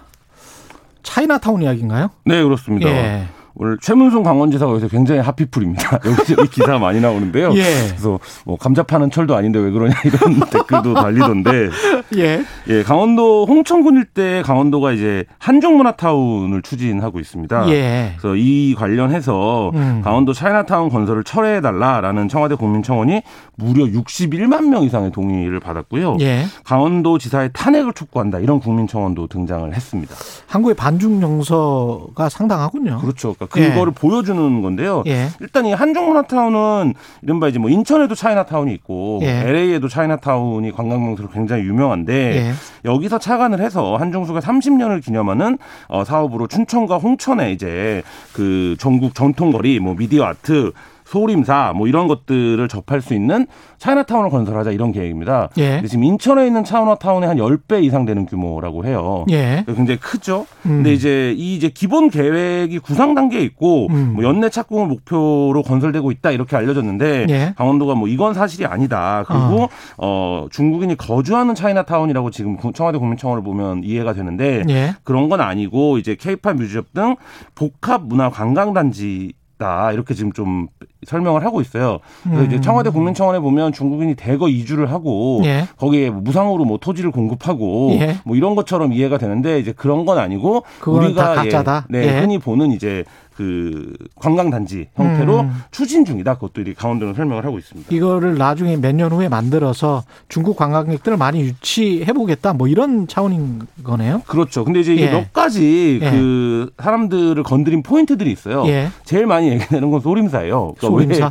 왜, 왜 강원도에 소림사를 짓냐? 예, 우리는 태권도가 있는데. 아. 그렇죠. 뭐 예. 그런 거랑 그다음에 강원도의 예산으로 왜 중국 사람들을 위한 시설을 짓냐 아. 이런 논란이에요. 예. 근데 이제 이거에 대해서 가- 그 강원 도가 워낙 이제 논란이 뜨거우니까 예. 꼼꼼하게 팩트 체크한 입장을 밝혔는데 일단 설명부터 드리면 강원도 예산 투입은 없다라는 거고요. 아, 도 예산 투입은 없다. 네, 중국인이 사는 곳이 아니라 관광지다 그냥 이런 음. 거고 이른바 이제 국민 정서에 반하는 뭔가 계획은 어, 세워두지 않았다라는 건데 예. 예. 또 이제 이렇게 설명을 하니까 또 음. 막 네티즌들이 가만히 있지 않지 않습니까? 예. 그래서 막 찾아냈어요. 예. 뭘 찾아냈냐? 최문순 강원도지사가 이른바 이제 문화 일대일로 발언을 한 적이 있어요. 이 계획을 설명하면서. 음. 네, 1대1로는 중국의 이제 말하자면 패권주의를 상징하는 이제 언어인데 그렇죠. 예, 최문순 지사가 이렇게 얘기한 것 자체가 음. 이른바 이제 친중 아니냐, 중국의 굴욕적인 태도다, 뭐 이렇게 이제 얘기를 하고 또 한 가지는 예. 중국 매체 중에 이제 인민일보가 있습니다. 예. 이 인민일보의 투자를 받는 인민망이 이제 예. 투자를 모집하는 예. 어 이제 모객 활동을 하고 있는데 예. 여기 이거를 두고 이게 사실상 중국의 토지를 그냥 주는 거는 맞는 거 아니냐, 중국 어. 자본에 예. 뭐 이런 이제 비판도 제기되고 있습니다. 이게 지금 뭐 팩트를 체크를 해보면 네. 이게 강원도 말이 맞는 겁니까? 네티즌들 말이 맞는 겁니까? 음, 뭐 미래까지 보면 네티즌의 말이 맞을 수도 있고요. 뭐라고요? 미래까지 내다보니까 이게 뭐. 사업이 지금 구상 단계니까. 예. 근데 이제 지금 현재 단계에서는 강원도가 어쨌든 사업 주체이기 때문에 예. 강원도의 설명이 맞는데 예. 이게 사실 이제 어떤 게 팩트냐에 따라서 어 뭐 해볼 만하네 아니네 이렇게 판단되는 문제는 아닌 것 같고 음. 말씀하신 것처럼 국내에 존재하는 어떤 반중 정서가 예. 뭔가 공격의 대상을 핵심 찾아낸 어, 형태로 전개가 되고 있어요. 그러네요. 예, 예. 그래서 보면 예를 들어서 강원도가 중국 관광객 유치를 위해서 도 예산을 좀 쓸 수도 있죠. 우리가 이제 관광도 중요한 산업이니까. 그렇죠. 예, 근데 예. 아 그건 안 된다. 강원도가 1원도 안 쓴다. 이렇게 해명을 하는 건 음. 그거 자체가 어떤 논리적 판단의 영역이 아니라 이미 이제 정서적 판단의 영역에 들어선 문제라는 거를 어 강원도도 이제 드러내고 있는 셈인 거죠. 제가 그 제주도 몇 년 전에 가봤을 때 보니까 제주도도 중국 자본이 많이 들어, 있죠. 들어와 뭐 있더라고요. 쪽에 이제 관광단지들이 상당히 조성이 되어 있고, 예. 근데 그때는 크게 논란이 되지 않았어요. 다만 아. 어떤 측면이었냐면 중국인들이 제주도 땅을 땅을 많이 산다. 사간다 이게 예. 이제 논란이었는데 예. 지금과 같지는 않았다라는 거죠. 근데 거의 정서가? 뭐 그린패스처럼 영주권 비슷하게 5년 동안 거주할 수 있는 뭐 이런 것들을 그렇죠. 줬잖아요. 예. 그래서 중, 어, 뭐 제주도에 예. 가보면 중국인들을 대상으로 해서 뭐 의료 건강을 해보겠다라는 계획도 있었고, 그랬죠. 뭐 여러 가지가 있었는데 예. 그때는 이렇게 반감이 없었는데 지금은 왜 그러냐라고 음. 하면 이게 이제 중국의 이른바 이제 이 한국에 대한 어떤 반한 정서에 음. 맞서는 정서로서 우리 안에 반중 정서가 굉장히 광범위하게 좀 지금. 예, 자리 잡고 있다 이런 걸 보여줍니다. 이게 그 한 가지만 더 확실하게 해 짚고 넘어갈 게. 이게 민간 투자로 그러면 100% 민간 투자입니까? 강원도는 그렇게 설명을 하고 있는데요. 예. 우리가 이 정도 규모의 사업을 처음에는 다 민간이 투자한다라고 얘기를 하지만 예. 사실 이제 사업 추진 과정에서는 강원도가 어느 정도 개입을 할, 수, 할 수밖에 없는 거 아니 냐 이런 이제 의구심들을 갖고 있는 거고요. 도 예산이랑 매칭 펀드 같은 걸 만들 수는 그렇죠. 있겠죠. 보통 예. 일상적으로는 그렇게 하니까. 네, 그러니까 그렇게 예. 되는 거 아니냐라는 거고 예. 제가 강원도의 설명을 쭉 읽어보니까 강원도도 그 가능성을 아예 배제하고 있었던 건 아닌 것 같아요. 그러니까 예를 들면 예. 이 정도 규모의 개발 사업을 하면 예. 도가 어느 정도 투자를 하는 게 어, 자연스럽기도 하죠. 근데 지금 워낙에 이제 반발이 심하니까 아. 아, 계획상으로 우리가 돈을 낼 계획은 없었다 이렇게 지금 밝히고 있는 상황입니다. 참 이게 여러 가지 그 감정이 드는데요. 미국도 그렇고 한국도 그렇고 특히 한국 같은 네. 입장에서는 중국이 일종의 이제 마켓이잖아요. 그렇죠. 거대한 예. 시장이잖아요. 그리고 이제 수출입 같은 경우에 한 30% 크게 보면 네. 중화권이 한 30%를 우리가 의존하고 있는데 그쪽 사람들 유치해서 만약에 코로나가 끝난다면 어떤 관광 산업을 활성화시키는 게 나쁜가? 근데 이제 그 부분에서 뭐 예. 이웃 나라들과 사이가 안 좋은 나라들은 여러 나라가 있지만 우리가 예. 특히 지금 일본, 중국과 모두 예. 좀 대립적인 관계가 되는 게 과연 어 미래지향적인 관점에서 볼 때 바람직한가 이런 생각은 드는데요. 예를 들면 예. 뭐 정치 경제적으로 치열하게 뭐 그 다투는 것과는 별개로 문화적으로도 이렇게 예. 배타적으로 보여야 되는가 이런 생각이 드는데 음. 근데 문제는 뭐가 있냐면요. 중국이 이른바 이제 동북공정을 앞세운 역사 왜곡 교육을 시작을 한 지가 그렇죠. 한 20년 가까이 됩니다. 이제 예. 그래서 실제로 어 문화연구자들의 얘기를 들어보면 중국의 젊은이들은 자기네들이 역사 왜곡을 하고 있다라는 것 자체를 모른다는 거예요. 음. 왜냐하면 어렸을 때부터 교과서에서 이미 그렇게 배웠기 때문에. 근데 우리 입장에서는 굉장히 막 화가 나잖아요. 그러니까 중국이 그런 이제 역사 왜곡 같은 것들을 그게 쌓였구나. 우리 국민들 입장에서는. 그렇죠. 이게 아. 이제 중국의 관점에서 보면 천안문 사태 이후에 음. 젊은 청년 세대들에게 새로운 과정, 그러니까 당에 대한 어떤 존중과 존경을 심어줄 수 있는 역사관이 필요하다라는 예. 관점에서 이 역사 왜곡, 우리 입장에서 왜곡이죠. 왜곡 교육을 시작한 건데, 근데 중국 청년들이 이제 그 청년들이 20대가 되고 30대가 되니까 자기네들이 배운 게 이게 정사인데, 예. 어, 우리가 왜곡을 하고 있다는 것 자체를 모르는 관점에서 지금 곳곳과 시비를 벌이고 있거든요. 뭐 한국과도 그렇고 아시아에서. 예. 근데 이게 이제 말하자면 한국 우리 국민들의 정서를 건드리고 있는 거고 이 부분에서 그 전까지만 하더라도 한 5년 전까지만 하더라도 중국과 일본에 대한 호감도 조사를 하면 중국이 더 높을 정도로 중국에 대한 어떤 그 호감도가 좀 있었어요. 말씀하신 대로 그렇죠. 예. 우리가 개척해야 될 시장으로 보는 측면이 강했는데 예. 지금은 반대로 이제 중국이라고 하면 음. 최근에 뭐 SBS의 조선구마사라는 드라마가 폐지된 사례에서도 볼 수 있듯이 그건 좀 너무했잖아요. 네, 중국 예. 색이 섞이면 안 된다. 예. 이런 이제 관, 그 관점이 되게 강해지고 있습니다. 과거에 우리가 이제 일본색, 외색이라고 네. 불렀던 것들 그런 그런 정도의 이제 반중 정서가 조금씩 나타나고 있는 네, 거예요. 근데 다만 한 가지 얘기를 예. 해보면 우리가 중국에 비해서 비교할 수 없는 표현의 자유 수위를 노리는 나라고 그렇죠. 민주주의도 훨씬 더 발전된 나라입니다. 예. 근데 중국이 이렇게 폐쇄적이고 배타적이고 음. 나온다고 해서 우리가 우리도 그렇게 나갈 예, 할 필요가 있는가? 우리가 오히려 문명적인 접근을 하는 게 그렇습니다. 중국이라고 하는 큰 시장과 어, 상대하기 유리한 전략이 아닌가 이런 생각도 예. 듭니다. 고맙습니다. 김한의 눈이었습니다. 감사합니다. 예. KBS 일라디오 최경영의 최강시사 2부는 여기까지입니다.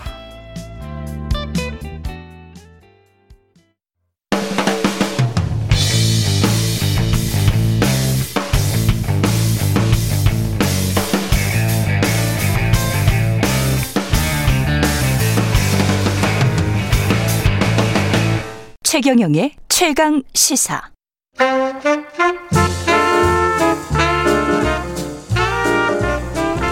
세상의 모든 뉴스를 탐구합니다. 김준일의 뉴스 탐구 생활.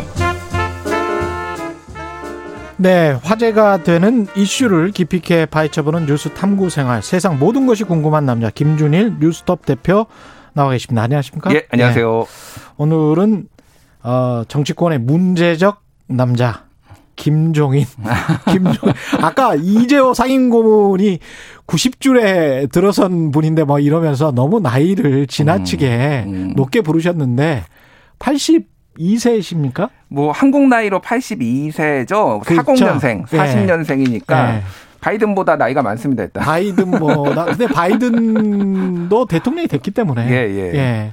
세상은 알 수가 없습니다. 알 수 없죠. 예. 예. 이재호 상임고문께서는 약간의 견제가 있으신 것 같아요. 90줄이라고 말씀하시는 거는. 예. 그, 김종인 비대위원장은 음. 정말 계속 초미의 관심사긴 합니다. 관심사죠. 예. 지금 최근에 음. 인터뷰를 굉장히 열심히 하세요. 예. 언론마다 계속 인터뷰가 나옵니다. 예. 근데 비슷비슷한 메시지들이 나오고 있는데 그 음. 얘기는 좀 뒤에 얘기를 하고 예. 어쨌든 이분이 관심을 스포트라이트를 받는 이유는 음. 첫 번째는 향후 대선에서 이분이 무슨 역할을 할 것이냐. 음. 이게 이제 제 관심사인 거죠. 예. 아주 쿨하게 자발적 실업자가 됐잖아요. 예. 선거 끝나고 어 나 갈게 하면서 손은 들고 나오면서 진짜 쿨했을까요? 예, 쿨하지 않았죠. 속내는 쿨하지 않았을 겁니다. 예. 왜 쿨하지 않았냐면은 예. 토사구팽이거든요. 예. 사냥개는 사냥이 끝나면은 예, 잡아 먹힌다. 예. 그러니까 이분의 효용 가치는 선거 때 예, 있는 거라서 본인도 알고 있기 때문에 이제 쿨하게 떠났다고 볼 수 있는데 어찌됐든 음. 지금 이 많이 나오는 이유는 어, 이 윤석열 총장 때문이다라고 그렇죠. 봐야 될 것 같아요. 예. 네. 근데 김종인 이 전 위원장 같은 경우에 음. 사실은 정치 인생이 간단치는 않아요. 어, 간단치 않죠. 예. 일단 이분이 오선 국회의원이란 거를 잘 모르시는 분들이 많습니다. 그것도 비례대표만 하셨죠. 비례대표만 다섯 번. 선거에 한 번 나갔는데 예. 졌어요 지역구에 예전에 아. 민정당으로 88년에 관악구에 나갔는데 졌습니다. 그때는 이제 이제 여소야대가 되는 분위기였기 때문에 그때 쉽지 누구한테 이해찬 이해찬 뭐 의원이었겠죠? 그랬겠네요. 관악구면 예, 예. 야, 두 분이 정말 정치 오래 하시는구나. 악연이 또 나중에 이제 발생을 하죠. 2016년에 예. 어, 선거에서 컷오프를 시켜버리죠 이해찬. 근데 어찌됐든 이분이 예. 독일에서 공부를 했습니다. 일단 이분이 그 김병로 초대 대법원장인 김병로 선생의 네. 손자예요. 그렇습니다. 그러니까 독립유공자 후손입니다. 어찌됐든. 음. 그리고 어 독일에서 공부를 해서 경제학을 공부를 해요. 네. 그래서 서강대 교수가 됩니다. 73년에. 73년에 32세에 예. 서강대 교수가 돼가지고 예. 독일에서 공부를 하다 보니까 좀 더 사회민주주의 쪽에 이제 많이 예. 이렇게 이제 관심이 있어가지고 그 음. 이후에 경제민주화를 지속적으로 주장하는 이유가 그때 이제 배운 것들. 예. 그리고 이분이 청와대 경제수석하고 예. 그리고 보건사회 이제 이제 지금 보, 어, 뭐 복지부 장관이죠. 그렇죠. 보건사회부 장관도 하고 예. 굉장히 경력이 많아요. 그리고 어 다섯 번을 그 국회의원을 했는데 예. 민정당에서 두 번, 음. 그 민자당에서 한 번, 음. 그리고 새천년 민주당 2004년에도 사실을 했어요 그때. 예. 그때 새천년 민주당에서도 한 번. 그리고 2016년에 더불어민주당에서도 한 번. 음. 그래서 골고루 했다. 여야 뭐 진보 보수 할 것 없이 골고루 했다. 이렇게 볼 수가 있을 것 같아요. 이분의 색깔 자체가 사실 70년대 독일에서 공부했으면 기민당하고 이제 3인당이 득세했 있었던 시기 아닙니까? 그렇죠. 예. 근데 기민당도 기독교 민주당도 우리의 보수당이라고 생각하기는 음. 힘들 정도로 진보적인 곳이기 때문에 더불어민주당보다 더 진보적이라고 저는 생각합니다. 그때 김민당이 예. 그렇습니다. 그렇기 때문에 이분 생각이 초기에 배웠던 생각들이 상당히 진보적일 수밖에 없네요. 이 음. 독일에서 그때 당시에 공부를 했다면 그렇죠. 예. 예. 그래서 경제 민주화에 그 예전에 이제 88 87년에 헌법이 바뀌잖아요. 음. 그때 경제 민주화 조항을 넣는 거를 이분이 이제 그 지대한 공헌을 했고 그랬습니다. 예. 그리고 또 예전에 이제 의료보험 제도가 박정희 때 나왔는데 음. 그때도 의료보험 제도를 이분이 김종인 전 비대위원장이 강력하게 주장을 해가지고 예. 했다라고 합니다. 그게 예. 이제 사료로 남아 있어요. 그래서 음. 어찌됐든 그런 복지 제도 뭐 사회 양극화를 줄이는데 상당히 관심이 많았다. 음. 볼 수가 있을 것 같아요. 그건 쭉 이어지는 것 같아요. 지금도 이어지고 있죠. 예, 박근혜 예. 전 대통령 대통령을 만들 때도 사실은 음. 노인들에 대한 수당 나중에 음. 지켜지지는 않았. 않았지만 팽당했죠. 예. 또 토사구팽이라고 예. 2012년에 그때도 그랬지만 경제 민주화로 박근혜 후보가 잘 포장을 해가지고 예. 약간 이제 좌클릭을 한 거죠. 그때는 또 민주노총 관계자들도 만나고 그랬어요. 어, 그러니까요. 예. 근데 경제 민주화 어, 선거 때만 얘기 나오고 그 다음부터 음. 바로 우클릭 폭주를 대통령이 하면서 예. 또 토사구팽을 당합니다. 이분이 배반당한 역사가 상당히 깊어요. 예. 그래서 그 본인이 꿈꾸는 뭔가 그 다른 지대가 있는 거군요. 다른 지대가 있는 게 뭐냐면은 네. 이분은 일단은 여러 인터뷰에서도 얘기를 했는데 새는 좌우의 날개로 난다. 그 얘기를 인용을 하면서 음. 국가는 진보와 보수가 균형감 있게 해야 된다. 그래서 내가 진보와 보수를 오가는 이유는 만약 예를 들면 진보가 막 힘이 세진다. 그럼 보수를 살리기 위해서 그래서 국가의 균형을 맞추기 위해서 예. 그런 식으로 왔다 갔다 했다라는 거고 음. 본인이 꿈꾸는 거는 이거는 지금 대통령제는 문제가 많다 대한민국은 예. 그래서 내각제 의원 내각제를 항상 주장을 해요. 예. 그리고 제대로 된 나라들 뭐 미국을 제외하고는 전 세계 민주주의가 발달했다는 나라는 다 의원 내각제거든요. 아니면 이원 집정부제 프랑스 같이 그거는 또 맞는 말씀이죠. 예, 맞는 맞는 네. 말이에요. 예. 그거는 그러니까 우리나라도 그쪽으로 가야 된다라는 음. 거로 해서 이 경제 민주화와 의원 내각제 그거를 고리로 고리로 이제 뭔가를 이제 도모를 하려고 하는 끊임없이 이제 그렇게 음. 하고 있죠. 가치적인 측면에서는 그렇고 정치 공학적인 측면에서도 진짜 오랫동안 생존하고 번영했습니다. 음. 아, 이분이 81년에 네. 국회의원이 됐는데 네.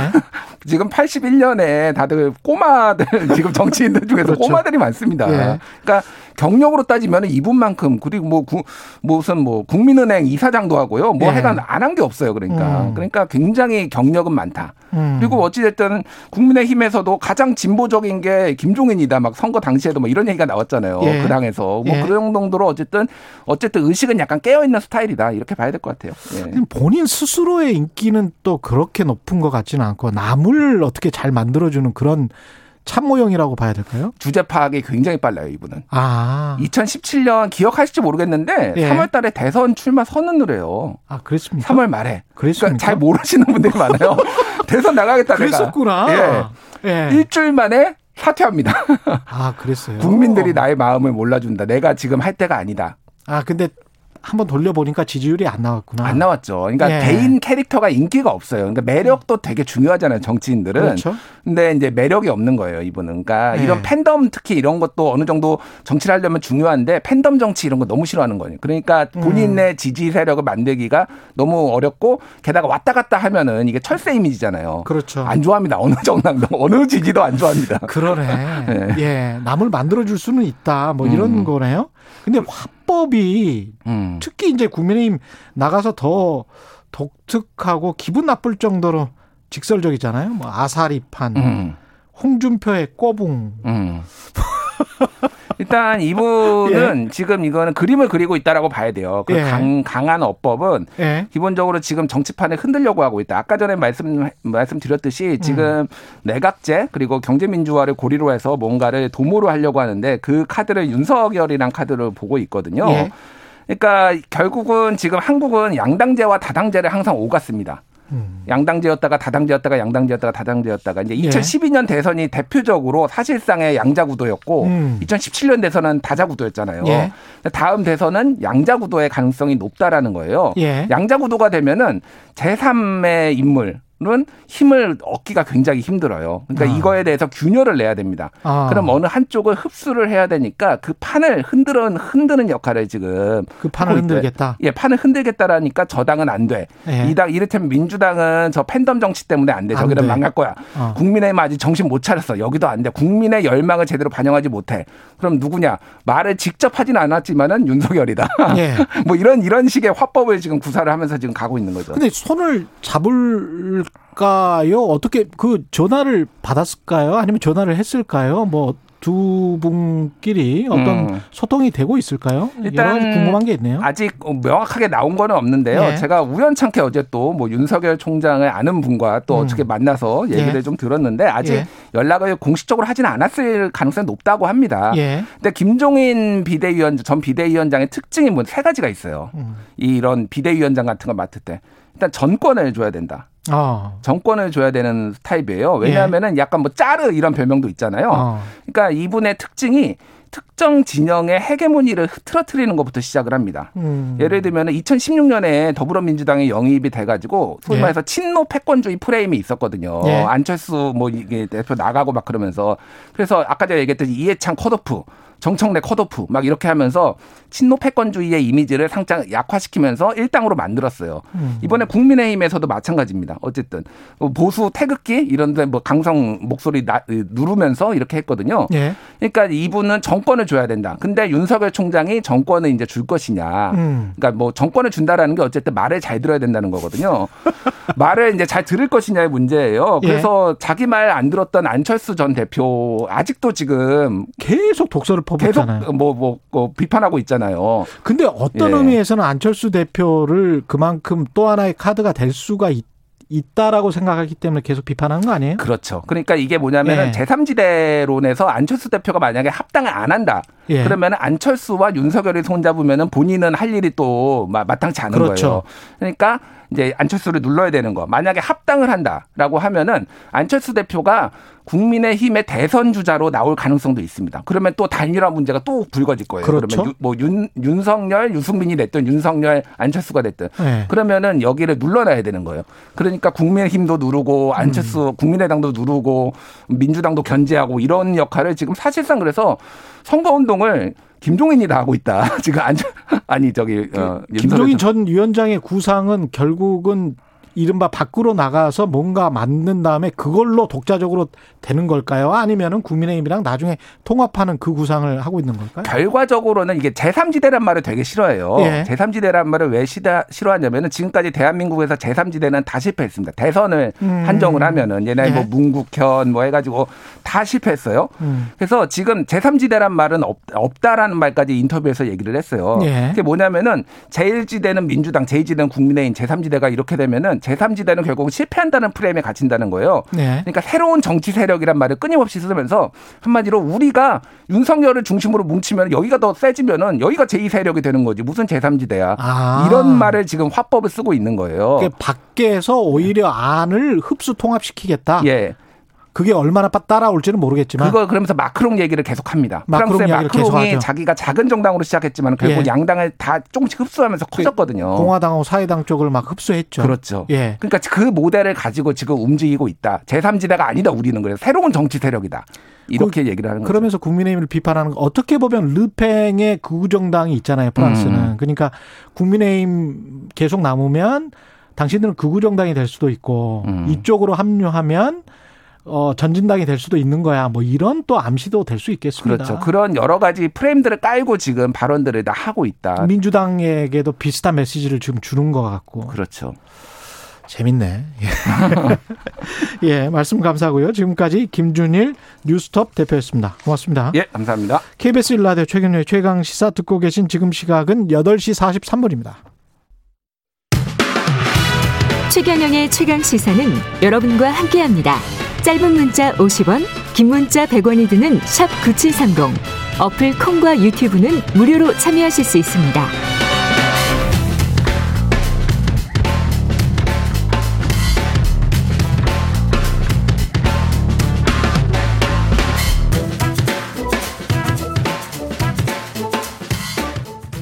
네.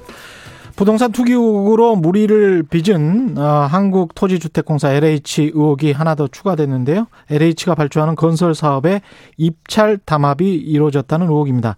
관련 의혹이 사실로 드러날 경우 부동산 투기에 이어서 입찰 담합까지 LH에 대한 신뢰가 더 심한 내리막길로 치달을 것으로 보입니다. 경제정의 실천 시민연합이죠. 경실련의 신영철 국책 사업 감시 단장 나와 계십니다. 안녕하십니까? 예, 안녕하십니까. 오랜만에 뵙겠습니다. 예. 자주 뵈면 안 되죠. 예, 몇 년 만에 뵙는 것 같은데, 예. 저는. 예. 어제 이제 경실련에서 기자회견 열고, 예. LH 입찰 담합 의혹 제기했는데요. 예. 일단 어떤 내용인지. 이게 먼저, 이게 저기, 이런 입찰 쪽에 내, 나오는 용어들이 좀 생소합니다. 예, 일반인들은 어, 생소하죠. 예, 그래서 이제 이쪽에 이제 이 건설 관련된 사람들이 뭐 어떻게 보면 이너스클이죠. 네. 근데 그래서 일반 시민들이 제대로 감시가 안 되니까 음. 이게 상당히 좀 문제가 많은 일들이 음. 끊이지 않고 발생되고 있거든요. 네. 어, 그래서 이제 저희가 하게 된 배경을 잠깐 말씀드리면 예. 어 3월 말쯤에 저희가 LB 어 LG 어 LH 예. 정관들이 이제 재취업했던 업체들에 대해서 수주 현황을 저희가 이제 분석 발표를 했거든요. 재취업 뭐 회사들의 예, 수주 현황. 예, 그뭐 수익 계약을 예. 절반 이상 가져가고 뭐 건설 사업 관리 용역의 상당 부분을 또 가져가는 어 그래서 그러니까 이 동종 업계에 계신 분이 저희한테 이 자료를 정리한 자료를 주셨더라고요. 제보를 예. 했어요. 그러니까 저희가 따로 정리하기는 상당히 어렵기 때문에 동종 업계에 계신 분이 아마 그런 것 같아요. 아. 어, 그래서 이분이 이제 한 100가 100건 정도의 사업을 정리를 해 주신 거예요. 사업 명하고 음. 누가 입찰을 했고 입찰 결과가 뭐 어떻게 해서 평가 음. 결과까지 다 이게 예. 파일을 통째해서 주셔가지고 예. 뭐 저희가 그것을 별도로 만들기는 상당히 좀 어렵기 때문에 그렇죠. 예. 그래서 어 저기 몇 건을 해보니까 맞더라고요. 아. 어, 그러니까 저희가 별도로 정리하는 노력이 상당히 줄어들어서 이 괜찮겠다 해서 그 이 평가위원들이 평가를 합니다. 예. 이, 저기 그 사업 제안을 할 때. 음. 그래서 그 평가 결과가 있는 것을 추려 보니까 92건이더라고요. 예. 어 그래서 92건 사업이 그 낙찰 금액을 합계하니까 4,500점 돼요. 음. 4,500억이라는 이 규모가 어느 정도냐면 그것도 2020년 작년 한 네. 해만 예. 어, 이게 통상적으로 건설 사업 관리 우리가 일반적으로 하는 감리 용역이에요. 감리 예. 용역. 예. 뭐 장비 들어가는 건 아니고 감리 용역인데 어, 이게 그 감리 대가가 공사비의 한 3에서 5% 정도 책정이 돼요. 예. 그렇 따지면 약 10조 원 10조 원 정도 건설 공사에 대한 감리 용역이 해당되는 거예요. 이게. 예. 그래서 4,500좀 되는데 음. 뭐 대신에 저희가 결과를 하면 이 92건 중에서 85건, 즉, 그, 절, 90% 이상 되는 부분이 종합심사 낙찰제라는 게 있어요. 이게 예. 좀 생소한 영화인데. 예. 어, 종합심사 낙찰제, 즉, 줄여 종, 종심제라고 그러는데. 예. 종심제로 발주된 그 사업이 85건. 음. 그 적격심사 낙찰제라고 또 있어요. 예. 줄여서 적, 적격이라고 하는데. 그 일곱 건인데 문제는 이 종심제라는 제도가 좀 문제가 있어요. 잠깐만요. 예, 예. 예 종심제라는 제도를 설명하기 전에 지금까지 말씀하시는 걸 종합해 보면 예, 예. 왜냐하면 워낙 이게 복잡한 그렇죠. 거고 잘 네. 모르실 수 있는데 그렇죠. 재건축 회사로 그 그러니까 건축 회사로 네. LH의 정관들이 그 들어간 그 들어간 회사들을 다 뽑아낸 거예요. 그렇죠? 그... 들어가서 거기서 LH가 얼마나 수주를 했는지를 뽑아낸 거죠. LH가 LH로부터 수주를 했는지를 그죠? 그거는 이제 저희가 이제 3월 말쯤 했던 거 그거 이고요. 그것과 이 92건은 92건 중에서 저희가 이제 LH 그이 92건이 예. LH 이전 정관 정관들인데 예. 그 사람들이 재취업한 회사들이 LH로부터 수주받은 그 용역이 92건이라는 아, 그건 아니고요. 그건 예. 아니고 LH가 2020년도에 예. 건설 사업 관리 그러니까 감리 용역을 발주한 게 92건이에요. 아, 2020년에 예, 예, 작년에 감리 용역을 예, 발주한 예, 게 그렇죠. 92건인데 예, 그렇죠. 그 중에서 85건이 종합 심사라고 종, 심제 예. 7건이 적격 심사로 했다. 그러면 앞에 그그 그 정관 그것과는 상관이 없네요. 어, 92건은 이 92건은 그렇죠. 아, 그거는 상관이 없고. 예, 상관없지만 재취업은 많이 했더라. 예. 재취업은 정관으로 많이 했더라는 예. 거는 다른 팩트고. 예. 그렇죠. 2022년에 2020년에 92건을 감리 용역을 줬는데 그 중에서 85건이 종합 심사를 예, 예. 했더라. 예. 근데 이 종합 심사 제도가 문제가 있더라. 이런 말씀이시죠? 예. 그 제도 자체는 뭐 그럴 수 있다 생각하는데요. 예. 이게 문제는 뭐냐면 이 업계에서 이 제보하신 분하고 제가 통화를 한번 했었는데 예. 어, 신문 노출을 극도끓이고 있고요. 왜냐 업을 유지하셔야 되기 때문에 음. 통화를 했는데 이분이 하신 말씀이 이런 평가 과정의 공정성이 담보되지 않다 보니까 예. 제대로 입찰 참여를 하고 싶은 업체들이 수주를 못 한다는 거예요. 그래서 음. 그것에 분노를 해서 저한테 이 정리된 자료를 주셨는데 어, 이 평가 과정에서 어떻게 하냐면 평가위원들에 대한 어떤 상시 로비가 있습니다. 그 물증이 없어서 그렇지 심정만 가는 부분인데 예. 그래서 저희가 정리했던 부분이 뭐냐면 어 이쪽 업계에서 이런 건설 사업 관리 감용료 하는 업체가 적어도 한 500개에서 1000개 좀 되는데 예. 어 그리고 상위 그 LH가 상위 10개 회사에 대해서는 좀 대기업군에 해당되기 때문에 상위 10개 회사에 대해서는 어, 공동도급, 그 같이 컨소시엄 하는 것을 좀 제한해 놨어요. 그건 맞습니다. 그냥 예. 해 맞는데 그렇다면 한 어, 수십억 되는 100억 가까이 되는 어, 감리 용역에 대해서 경쟁이 적어도 한 대여섯 개는 돼야 되지 않겠습니까? 한 건에. 예, 예. 한건 그 개별 사업에 대해서. 예. 그런데 어, 종심제 85건 중에서 약 그 77% 되는 66건이 예. 단두 겹체만 들어온 거예요. 늘. 그렇죠. 10건 중 7건 이상이. 그 업체들이 70... 커서 그런 거 아니에요? 그큰 그러니까 업체가 10개 있으면 적어도 음. 그 중에서 절반 이상은 개별 사업에 대해서는 들어올 가능성이 다 있거든요. 근데 안 들어온 거예요. 그러니까 안 들어온 이유가 예. 원천적으로 저희가 어, 일반적으로 건설 공사에서는 이 종심제를 하면 최소 한 서른 개 정도 들어오거든요. 예. 건설회사들이. 예. 그리고 건설공사에서 100억 미만 공사에서는 한 100개가 들어와요. 음. 근데 용역이란 특수성 때문에 어 그렇게 많이 안 들어온다 손 치더라도 음. 딱두 개가 들어온다는 것은 늘 두 개만 들어왔다. 그렇죠. 60여 건에 대해서. 예. 그러니까 10건 중 7건 이상이 이거는 이것은 예정돼 있었다. 저희로서는 그렇게 강하게 의문을 제기할 수밖에 없는 거죠. 그래서 이것은 아마 LH 공사의 어떤 무గిం과 방조하에 어떤 그 줄세우기 또는 경쟁사를 짝짓기 해놓은 한 게 그게 관행적으로 이루어져 있지 않았을까라는 강한 의혹이 있는 거죠. 그래서 저희가 했던 게 이제 입찰 네. 담화 의혹이 있다. 입찰 담화부. 예, 그렇죠. 예. 근데 이제 LH 입장에서는 그쪽이 큰 업체니까 예. 싸게 감리 용역을 불렀다. 예, 예. 그래서 그쪽이 공교롭게도 한두 개 업체 몇 개 업체들이 독과점적으로 가져가고 있다. 예. 이렇게 지금 아마도 반론을 펼 텐데 예, 예. 거기에 관해서는 어떻게 생각하세요?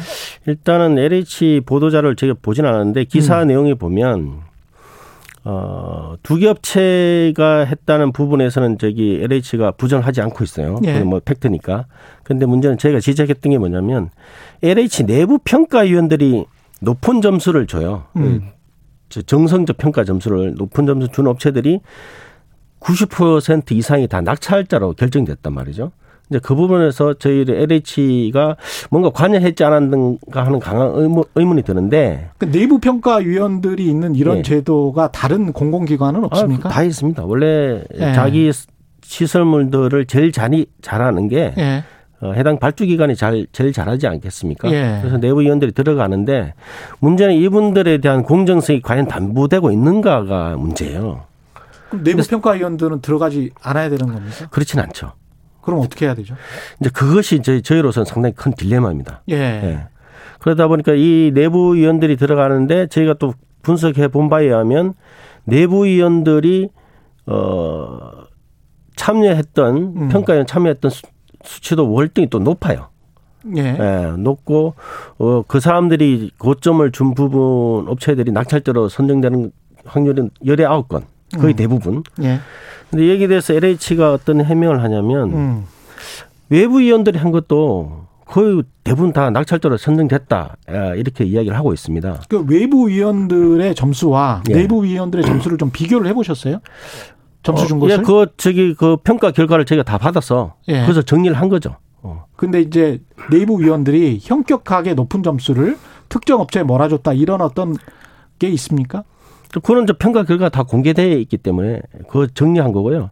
그것이 예전에는 공개가 안 됐어요. 이런 부분들이. 아니 근데 그런 생겨서. 게 그런 네. 게 있어야 네. 어떤 뭐 확실하게 이게 의혹인 것 같다 네. 이렇게 좀더 예, 접근할 예, 수 있을 것 같은데. 평가 결과는 다 공개돼 있습니다. 어, LH 홈페이지 다 있어서 그걸 다 정리를 한 거죠 저희가. 아니 근데 정리를 했는데 예, 예. 내부 평가 위원들이 외부 평가 위원들에 비교해서 과도하게 어떤 특정 업체에 점수를 몰아줬다 이런 것들이 있는지 말씀. 특정 업체라기보다는 단 두 개밖에 입찰을 하지 않았기 때문에 예. 어 나름대로의 묵시적으로 내정된 업체들한테 높은 점수를 주게 되는 거죠. 그래 되고 어, 다른 외부 위원들은 어떻게 되냐면 음.